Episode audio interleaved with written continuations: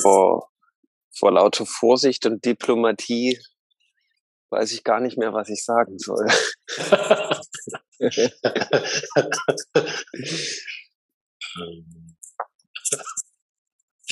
Schön direkt zu Anfang mal so eine unmittelbare Erfahrung der Unsicherheit provoziert zu haben. Hm. Und das ist ja, finde ich, irgendwie näher an der Wahrheit.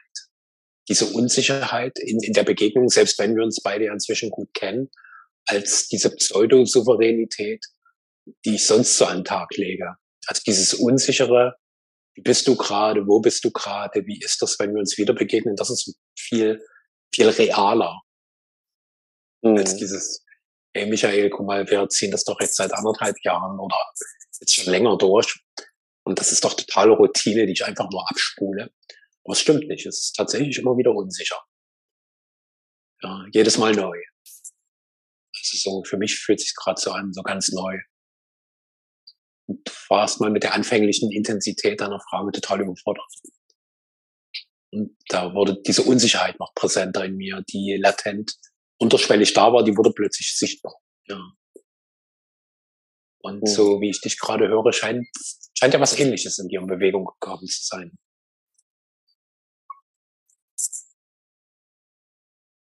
Hm.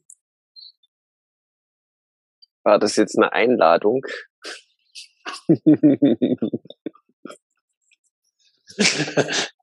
ja, ja, so dich hineinzubitten und äh, dich einfach zu ermutigen, so einfach zu teilen, was gerade so in dir präsent ist, was sich gerade so bewegt, was so um dich herum passiert.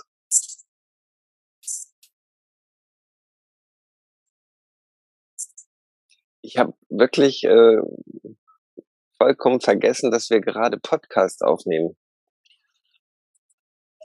Okay. Hm. Und bin jetzt ganz bereit für Begegnung. Hm. Hm. Ich habe jetzt hier ein, ein, ein, ein kleines Unternehmen bin ich hier begegnet am Campingplatz. Und die habe ich so gemerkt, die kommen in der Sachebene nicht so richtig vorwärts und haben auch Misserfolg. Und, und da haben die mich gebeten, mal da drauf zu gucken. Und die haben sich von mir erwartet, dass ich jetzt neue Impulse in die Sachebene reinbringe. Da bin ich aber gar nicht in denen ihrem Metier drin. Und ich habe einfach den Vorschlag gemacht, äh, dass man das emotionale Verhältnis klärt, hm. so dass erst wieder auf der Sachebene ein Fluss zustande kommen kann. Da bin ich drauf gekommen in dieser Arbeit mit diesen mit diesen Leuten, dass das wahrscheinlich in den meisten Unternehmen und Firmen so ist, dass dass da auf auf einer zwischenmenschlichen Ebene ganz viele Blockaden sind und unausgesprochene Dinge vorherrschen, die den Fluss auf der Sachebene gar nicht, gar nicht gewährleisten. Ja, das ist wie ausgeschlossen. Und da, da komme ich gerade her. Und das finde ich ein ganz, ganz spannendes Feld. So, wenn man im Grunde, ich meine, du bist ja da auch schon viel länger dran, äh, mit Firmen so in, in Dialog zu gehen, wie man das optimaler gestalten kann. Aber für mich ist das heute so, so eine absolute Erkenntnis, dass das ja im Grunde kann ich jedes Unternehmen, was ich so kenne, vor meinem geistigen Auge abspielen und sehe sofort, wow, da ist auch die zwischenmenschliche Ebene überhaupt nicht geklärt und da ist überhaupt kein Fluss. Wie soll denn dann bitteschön auf der Sachebene ein vernünftiges Ergebnis rauskommen, was wirklich für die Menschheit einen Mehrwert darstellen kann. Es ist ausgeschlossen. Oder zumindest dann extrem gepusht und gestemmt und, die sind da irgendwie jetzt ganz erlöst und, und die Augen funkeln immer, wenn ich dann ankomme und die hätten gar nicht in der Ecke ihres Zusammenseins äh, die Lösung gesucht, Ja. Aber man muss sich ja nur mal vorstellen, du machst, du hast zwei Unternehmen, die eine, ähm, das eine Unternehmen, da sind lauter Feindschaften und äh, das andere Unternehmen, da sind lauter Freundschaften. Ja, du kannst dann, als dir sofort weißt du, welches Unternehmen zwangsläufig äh, erfolgreich sein muss. Ja, das, das, da, da müssen wir ja noch gar nicht davon reden, dass, dass in jeder Firma Freundschaften entstehen müssen. Aber es sollte doch auf der zwischenmenschlichen Ebene eine Konfliktfreiheit herrschen.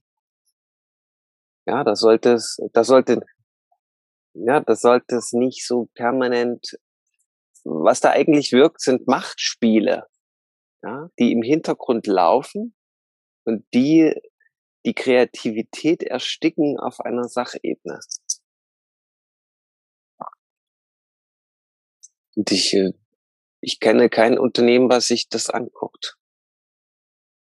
Bei manchen funktioniert's oder man tut so, als würde es funktionieren, aber so diese Ebene, die wird ja, da gibt's ja nicht in, in den ABV, wie man in der DDR gesagt hat, einen Abschnittsbevollmächtigten, der sich in, in einem Betrieb darum kümmert. Eigentlich sollte jede, jede, jede Firma so jemand haben, der dafür sorgt, dass immer alles in Fluss ist auf, auf der zwischenmenschlichen Ebene. Ja, das ist für mich ein total spannendes Feld gerade. Das gucke ich mir gern an. Ich mag da noch mal eine etwas absolutere Sicht draufbringen und gleichzeitig mal wie so eine Art Mini-Struktur, die sich in mir öffnete, wo ich dich hörte. Also das, was du gerade als Phänomen für diese Firma oder allgemein für Unternehmen beschreibst, meine These, das betrifft all unsere Beziehungen. Nur eben in Unternehmen wirkt es so, dass die Sachebenen dort deutlicher und dominierender sind als beispielsweise in einer partnerschaftlichen Beziehung. Und was mir da angesichts dessen bewusst wurde, auch aufgrund dessen, was du beschrieben hast, dass es zu Beginn keine Verbindung in diesen tieferen Ebenen gibt, die wir nicht sehen können, die nicht greifbar sind und die oftmals auch unverständlich sind. Also es gibt beispielsweise keine Verbindung auf der emotionalen Ebene. Es gibt keine wirkliche Verbindung auf der energetischen Ebene. Es gibt keine Verbindung wirklich auf Seelenebene. Und wir weichen dann immer auf diese Sachebene oder ich nenne es mal ein bisschen anders, diese materiell greifbare Ebene aus. Also beispielsweise bei einem Unternehmen ist, was ist das Produkt, was wir herstellen? Das ist die materiell greifbare Ebene. Was ist somit unser tägliches Handeln und Tun? Und in einer Beziehung ist diese materielle Ebene, was ist unser Miteinander? Also beispielsweise unsere Familie, Sexualität, also alles so handlungsorientierte Dinge, die man zusammen tut. Und für mich ist noch so, so, so eine kleine Grundvoraussetzung, damit die Verbindung im Miteinander entstehen kann, brauchst erstmal die Verbindung im Ich. Dieses Wissen ist uralt. Das kann man beispielsweise bei den indigenen Völkern in einem Modell finden, das nennen die Medizinrat, das vier Ebenen hat und das beginnt halt im Ich. Also erstmal diese Verbundenheit mit mir, mit meinen wirklichen Themen, weil ich behaupte mal, das, was du als Machtspiele da beobachtet hast, sind wahrscheinlich alles Dinge, die beispielsweise sehr stark von Traumastrukturen bestimmt werden, wo Menschen aufgrund ihrer frühen Prägungen bestimmte Dinge unbewusst ausagieren, die wirkliche Verbundenheit und somit auch wirklichen Flow, wirkliche Produktivität und auch natürlich sinnvolles Wachstum von vornherein blockieren. Und wir beide sind uns ja zumindest, ich bringe jetzt mal so eine Pseudo-Einigkeit zwischen uns hier ins Gespräch, da ziemlich sicher, dass diese Traumatisierung alle Menschen unserer aktuellen Zeit und unserer aktuellen Gesellschaft betrifft. Bedeutet, wenn alle traumatisiert sind, werden wir unbewusst immer Machtspiele spielen. Und das mache ich nicht nur auf einem Spielplatz, sondern das mache ich in sämtlichen Spielplätzen meines Lebens. Überall sind Machtspiele, die ich aus einer tiefen Traumatisierung, die von Mangel und Ohnmacht gespeist ist, immer wieder versuche zu kompensieren, um es überhaupt wahrzunehmen. Und somit finde ich das total wundervoll, dass du die Herrschaften dort bei dir vor Ort so von diesem, wir müssen irgendwie sachlich besser werden, zu sagen, hey, ihr müsst in eurer tieferen Bewusstheit mit euch selbst und dem Miteinander besser werden und besser bitte in Anführungszeichen sehen.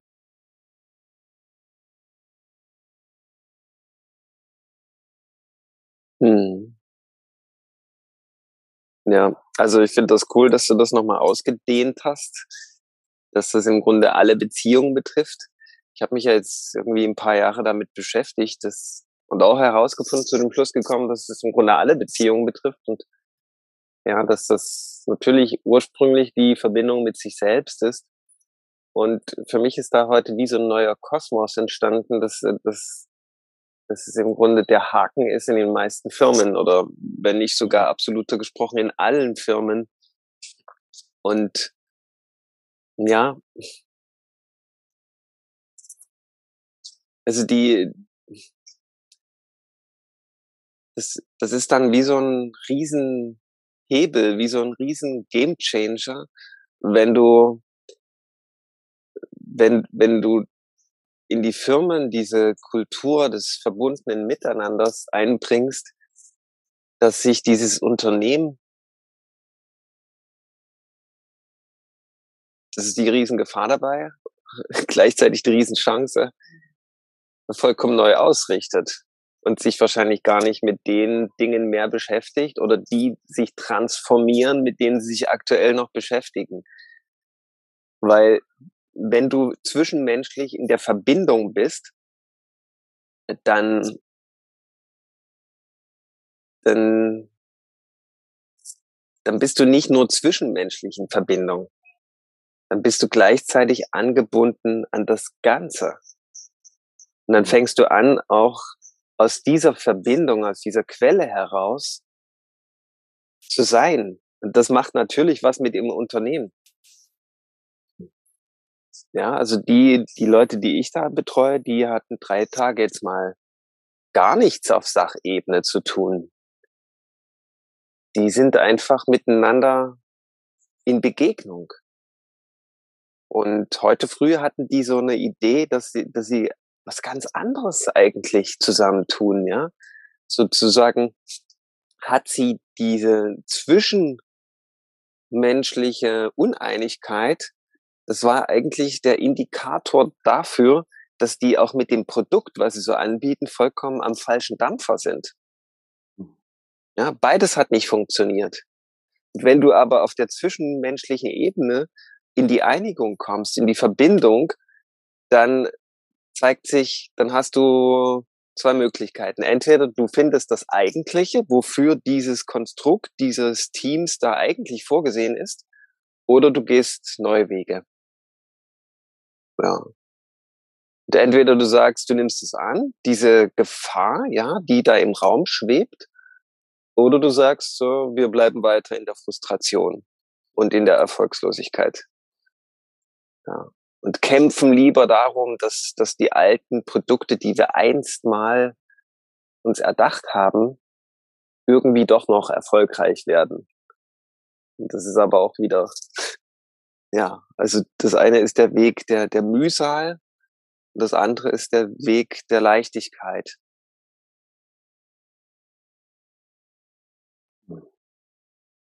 Und ich, ich, äh, ich äh, bin da ganz bei dir. Eigentlich hat man in jeder Beziehung, hat man ja auch diese Sachebene. Und wenn es da immer wieder hakt, da brauchst du im Grunde auch wieder bloß diese zwischenmenschliche Ebene klären. Also nur oder bloß in Anführungszeichen, weil es ist eigentlich eine leichte Sache. Aber es ist doch, die Blockade ist doch mitunter gewaltig, das wirklich in, ins Umsetzen zu bringen. Und andererseits habe ich jetzt vergessen was ich sagen wollte.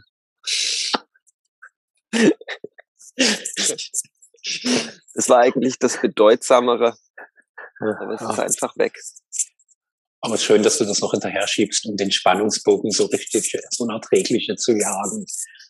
Ja, es wollte vielleicht noch nicht ausgesprochen werden.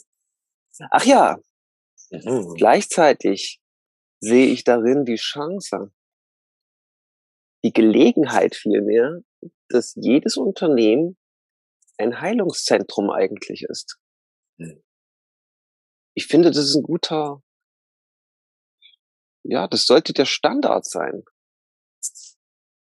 Nicht bloß jede Beziehung, auch jedes Unternehmen hat, hat dieses Potenzial, dass man hingeht an einen Ort, wo man sich rundum sicher und wohl fühlt und wo man gestärkt, kraftvoll und viel lebendiger wieder hervorkommt.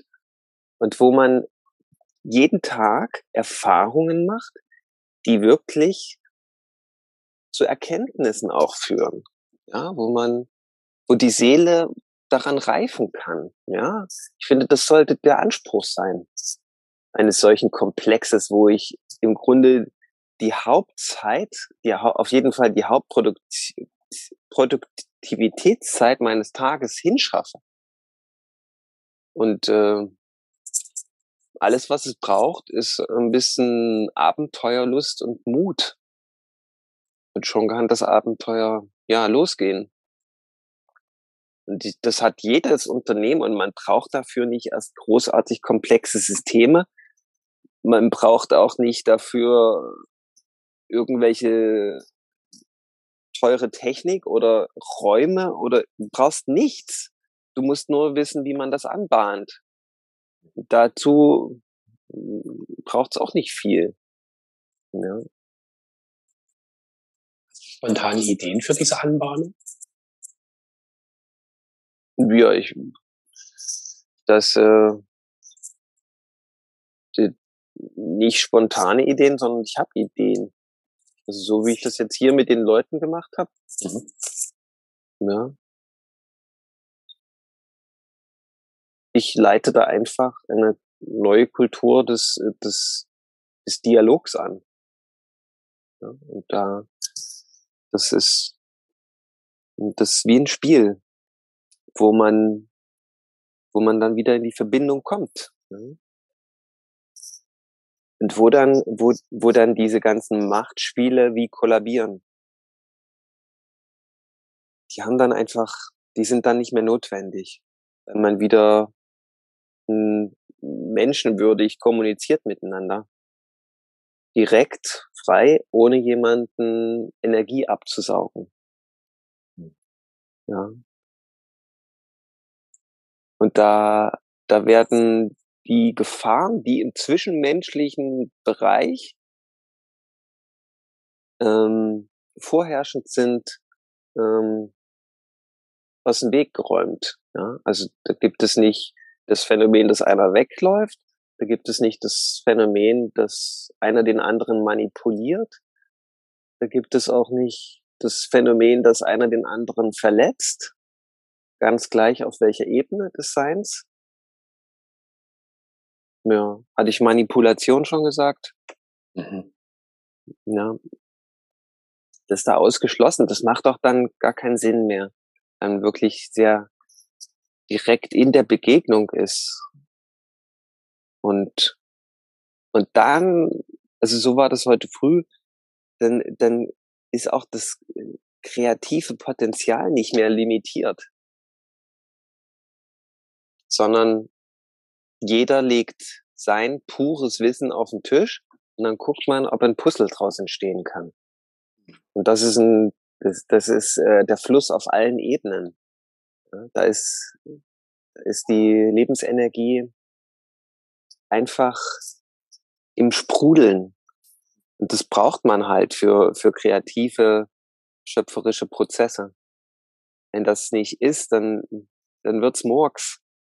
Ja, und dann wird's nur ein, ein Kampf im Grunde. Und das ist ja, ich habe schon viele Kreativköpfe in Firmen kennengelernt und die, die leiden immer unter diesem Phänomen, dass sie nicht so die dominanten Typen sind und dass sie deswegen immer unterdrückt werden und nicht so rauskommen mit ihrer, mit ihren eigentlichen äh, schöpferischen Sein was eigentlich ihre Aufgabe ist und was sie irgendwie, was da so ein innerer Kampf dann ist. Du musst das, dieses schöpferische Potenzial dir bewahren. Das ist deine Ressource. Gleichzeitig musst du es aber auch schützen, weil die anderen dich permanent anfahren. Emotional und mental. Und ja, da, das ist in vielen, vielen Kreativmenschen so ein echtes Dilemma und eigentlich ist jeder ein Kreativmensch. Auch wenn es da verschiedene Typen gibt, laut Human Design, aber jeder hat Kreativität ist ja einfach, dass man, dass man schnell Lösungen findet für, für Probleme. ist jetzt eine Definition von Kreativität, die mir so ad hoc einfällt, um das mal als, als Grundlage zu nehmen über das, was wir hier verhandeln gerade. Mhm.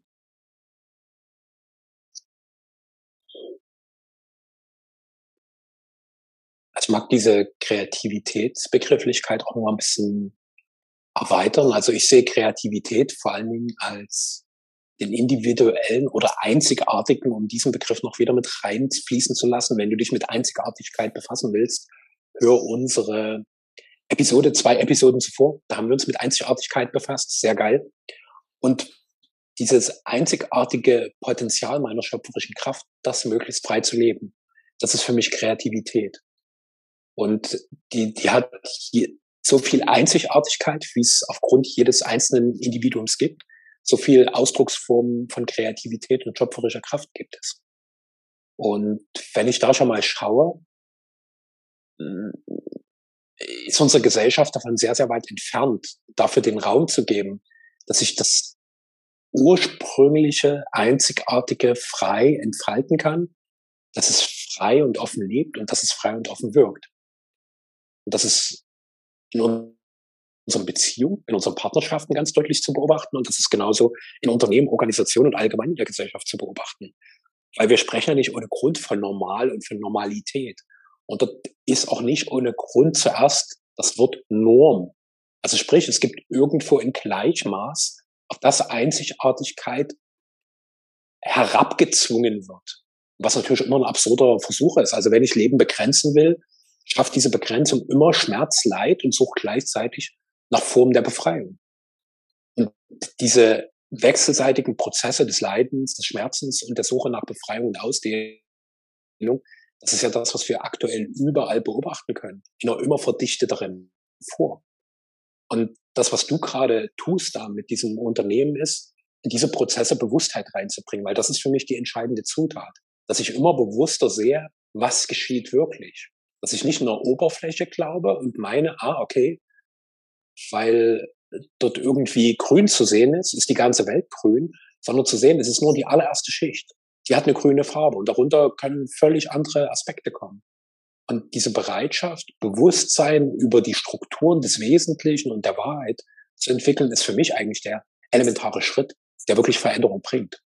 Und der gleichzeitig, da bin ich auch ganz bei dir, all das Bestehende gefährdet weil es mit sehr hoher Wahrscheinlichkeit mindestens schon mal in Frage gestellt wird, mit fast ebenso hoher Wahrscheinlichkeit eine tiefgehende Wandlung erfährt.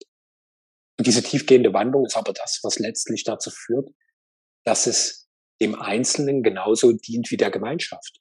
Und dass wir Systeme schaffen, die allseits dienlich sind, weil sie allseits von Bewusstsein gespeist wurden.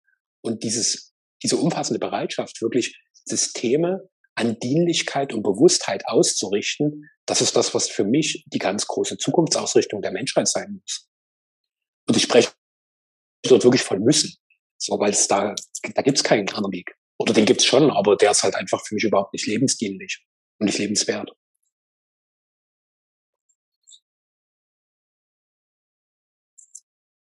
Oh. ich wusste, dass du das sagst.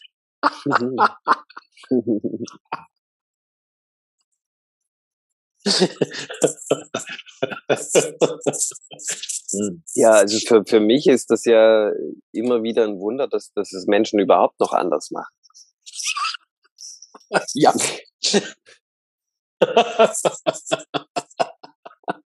mhm, mhm, ja. Also diese Erfahrung hatte ich auch. Also ein sehr guter Freund von mir, der ist gerade bei mir zum Besuch. Und wir sind gestern lange durch die Stadt spaziert und kamen so an Büros vorbei und haben gesehen, hey, da arbeiten ja Menschen. Und da wurde uns noch klar, dass wir in, aktuell in einer ziemlich privilegierten Situation sind, diesen ganzen Zwangsrhythmen unserer Gesellschaft relativ wenig Bedeutung, Beachtung und vor allen Dingen Lebensenergie schenken zu müssen. Also ich habe halt den großen Luxus, nicht früh irgendwo hin zu müssen, um irgendwas zu machen, was ich tue, weil ich meine, wenn ich das nicht tue, überlebe ich nicht. Dann ist meine Existenz gefährdet. Also all diese Zwangsrhythmen, die haben wir ja schon relativ weit abgeschüttelt. Und äh, ich finde das ja auch sehr beachtlich, dass ihr das auch als ganze Familie geschafft habt. So, was für mich nochmal eine andere Herausforderung ist, ich muss es nur für mich selber schaffen. Und du und Rosa, ihr habt das zusammen für eure insgesamt fünfköpfige Family gemacht. Sagen, okay, diese Rhythmen, die wir als eher lebensfeindlich und letztlich auch irgendwie lebensbedrohlich ansehen, die nähern wir nicht, sondern wir schaffen unseren eigenen Rhythmus, folgen und leben den.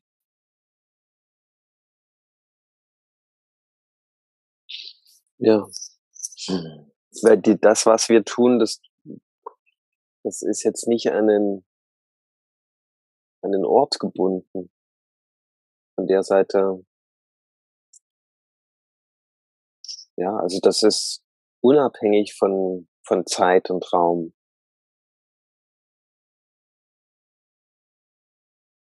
Das, das geht bestimmt nicht für, für alle, aber und das muss ja auch gar nicht für, für, für mich so sein, aber gerade ist es so. Mhm. Ja. Aber ich kann den Blick äh, gut verstehen, den du da hast, als du die Leute gesehen hast, die vor Computern gesessen sind, in dafür vorgesehene Räume. Mhm. Ja. Also ich wundere mich da an so vielen Ecken in unserem Arbeits, in unserer Arbeitswelt, da draußen, was da alles noch so stattfindet, ja. Kassiererin zum Beispiel. Hm. Das finde ich eigentlich, gibt bestimmt Menschen, denen macht das ganz viel Freude. Aber leider sehe ich da ganz wenige davon, wenn ich da irgendwo einkaufen gehe. Und ich finde, das kann gut eine Maschine machen. Aber das ist wahrscheinlich ein ganz anderes Feld. ja. ja. Aber, aber was die Gemeinsamkeit ist, ist, ähm, dass, dass Arbeit einfach extreme Leitmotoren sind. Also in unserer Gesellschaft sind das schon Leitfabriken, größtenteils. Und da habe ich ganz viel Mitgefühl und ich möchte gern, gern meinen bescheidenen Anteil beitragen, dass das sich auflösen darf. Dass das Leid äh, zu Ende gehen darf. Das ist nicht notwendig.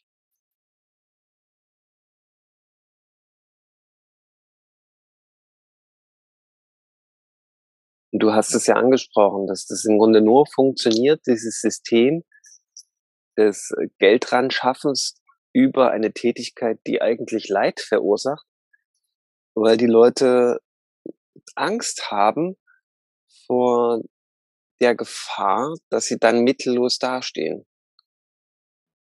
Ja, das ist so der Antrieb für, für diese Leitfabriken da draußen. Und ja, das ist das ist eben notwendig, dass man sich mal mit dieser Gefahr auseinandersetzt. Weil diese Gefahr, die besteht ja nur im Verstand. Die ist ja nur aus irgendeiner meist übernommenen Struktur im Nervensystem vorhanden. Und die gibt es vielleicht gar nicht. Was ist, wenn, wenn ich feststelle, ich habe über einen Beruf aus oder eine Tätigkeit, die, die mich krank macht. Ja, die, und ich die nur mache, weil ich Angst habe, dass ich ansonsten kein Geld mehr habe. Was ist, wenn man das mal auf den Prüfstein stellt? Und mal genau durchdringt und einfach mal, die meisten, die wissen ja gar nicht, dass sie diese Angst haben vor dieser Gefahr. Was ist, wenn man diese Gefahr mal nimmt, ins Herz bewegt und mal damit meditiert?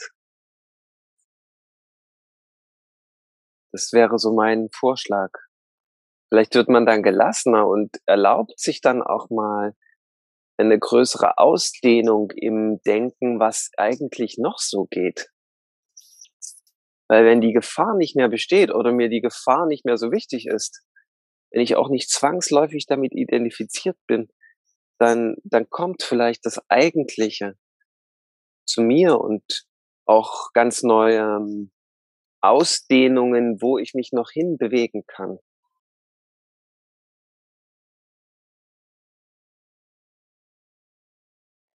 Und wenn man, wenn man jetzt eben so in so einer äh, Führungsetage ist oder sogar ein Leiter oder ja, Führungskräfte, dann zu sagen, okay, wir haben hier im Grunde noch ein leidvolles System und die Produktivität ist eigentlich nur gepusht und gestemmt und menschheitsdienlich ist das Ganze sowieso nicht oder Mutter Erde dienlich ist das Ganze komplett nicht dann ähm, beginnen wir den Schritt und treffen uns wieder erstmal auf einer zwischenmenschlichen Ebene.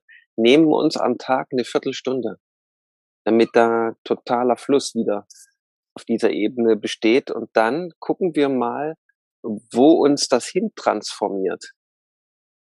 Das wäre der nächste sanfte Vorschlag von meiner Seite. Das ist einfach umzusetzen, weil es braucht nichts. Nur mal ja, die Beschäftigung ja? Und jemand, der dieses neue Spiel anleitet. Ja.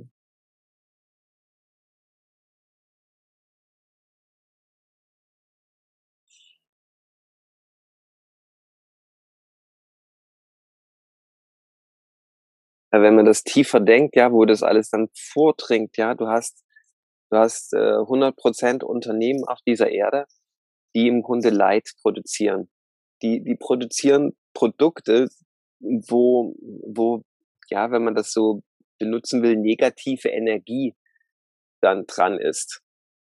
Also und diese negative Energie wird wieder in das System eingespeist und fließt dann durch alle Menschen durch. Es ist wie so eine Welle, die da immer durchgeht und diese karmische Spirale bleibt dadurch immer am Laufen entsteht immer wieder neues Karma und äh, ist äh, Transformation hat keine Chance quasi. Ja, und wenn man wenn man ein schlechtes Produkt erstmal mit guter Energie füllt, ja, also stell dir vor, du hast ein schlechtes Produkt, aber alle Mitarbeiter sind komplett in der Liebe. Ja, die lieben, was sie tun. Die sind in Verbindung mit ihren Mitmenschen mit ihren Mitarbeitern und die freuen sich früh wie Bolle, dass sie da hingehen können und die strotzen vor Energie, wenn sie da wieder gehen. Und da ist doch das Produkt ganz anders aufgeladen und vielleicht fragt man sich dann irgendwann, Mensch, ich habe eine neue Idee, was wir hier machen. Und da sagen die anderen, wow, die Idee hatte ich auch schon. Cool, dass du der Erste bist, der das ausgesprochen hast. Lass uns das jetzt angehen und wir, wir gehen jetzt in ganz neue Segmente rein. Und das, was wir bisher gemacht haben, das war alles nur Vorübung. Das hat uns trainiert, dass wir in der Lage sind und das Know-how angehäuft haben, solche, solche Wege einzuschlagen. Und deswegen können wir auch dankbar sein, dass wir so einen leidvollen Weg so lange gegangen sind. Aber das liegt jetzt hinter uns. Und dann ebben wieder die Wellen der, der Harmonie durch die Gegend und durch die Menschen, die diese Produkte konsumieren.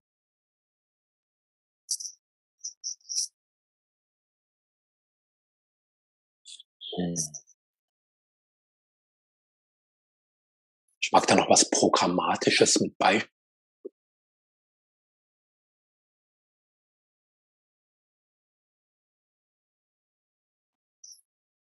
Anderes? Ich höre dich nicht mehr.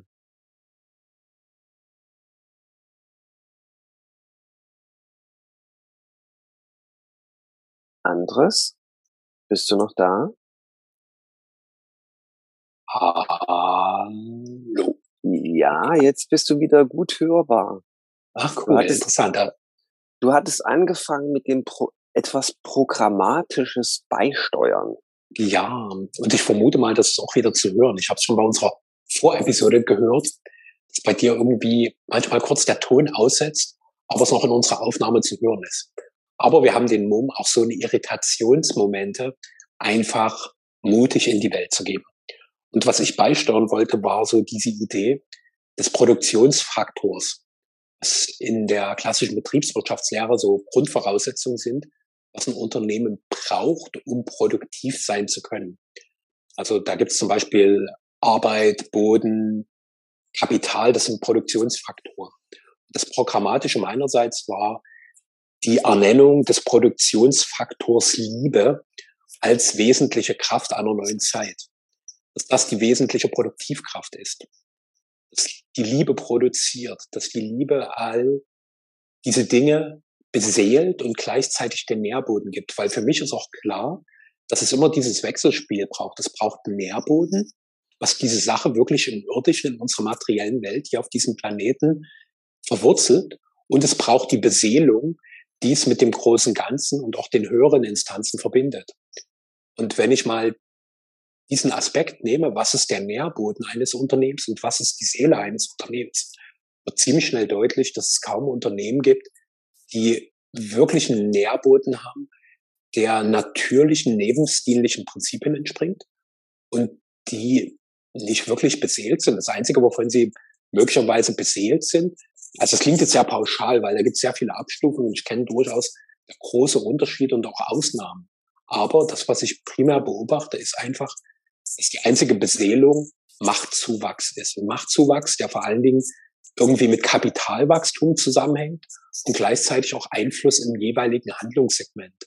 Und dieses ungebremste Wachstum, um alles zu dominieren, ist weder was, was einem Nährboden entspringt, der natürlichen Ursprungs ist, noch der wirklich von einer wahren Beseelung gewollt sein will. Weil das nie und nimmer dem großen Ganzen dienlich ist. Sondern das sind halt fehlgeleitete menschliche Interessen, die für mein Empfinden allein aus dieser tiefen Traumatisierung gespeist werden, wo in mir permanent die Idee arbeitet, dass mein Überleben konstant bedroht ist und dass ich alles tun muss, damit ich überlebe. Und je stärker diese Idee in mir ist, desto mehr versuche ich, Ressourcen anzuhäufen, damit ja nichts mein Überleben gefährdet. So, je mehr Geld ich habe, und das ist aber ein völlig aussichtsloser Kampf. So, ich kann hunderttausende Euro besitzen, ich kann Millionen Euro besitzen, hunderte Millionen oder sogar Milliarden. Trotzdem werde ich mich nicht sicher fühlen, wenn ich dieses Ding in mir nicht erlöst habe. Ich kann der mächtigste Mann der Welt sein, aber wenn das Trauma weiter in mir wirkt, fühle ich mich trotzdem bedroht. Dann vielleicht nicht mehr von irdischen Menschen, Mächten, dann sind es eben Außerirdische, die meine Überleben gefährden. Oder eben unfassbare Dinge wie ganz hochgefährliche Viren, die mich erhaschen, trotz dessen, dass ich inzwischen im hochbezahlten Reihenraum vor mich hin vegetiere. Hm. Ja, und damit mag ich mal so, so den Kreis schließen, dass dieser Weg, den du so schön skizziert hast, so einfach in jedem Einzelnen von uns beginnt. Und das ist für mich immer wieder diese gigantische Chance, dass immer wenn ich meine, die, die Umstände machen mich gerade wieder zum Opfer und ermöglichen mir nicht ansatzweise das Leben, was ich leben will, dass das ein Irrglaube ist, der sehr lange verdammt realistisch und wahr wirkt. So lange, bis ich beginne, dieses Konstrukt wirklich zu hinterfragen. Ist das wirklich wahr? Und zu sehen, dass letztlich alles meiner inneren Welt entspringt und sich da mehr und mehr eine äußere Welt formt, die natürlich irgendwann auch auf einem kollektiven Glauben basiert.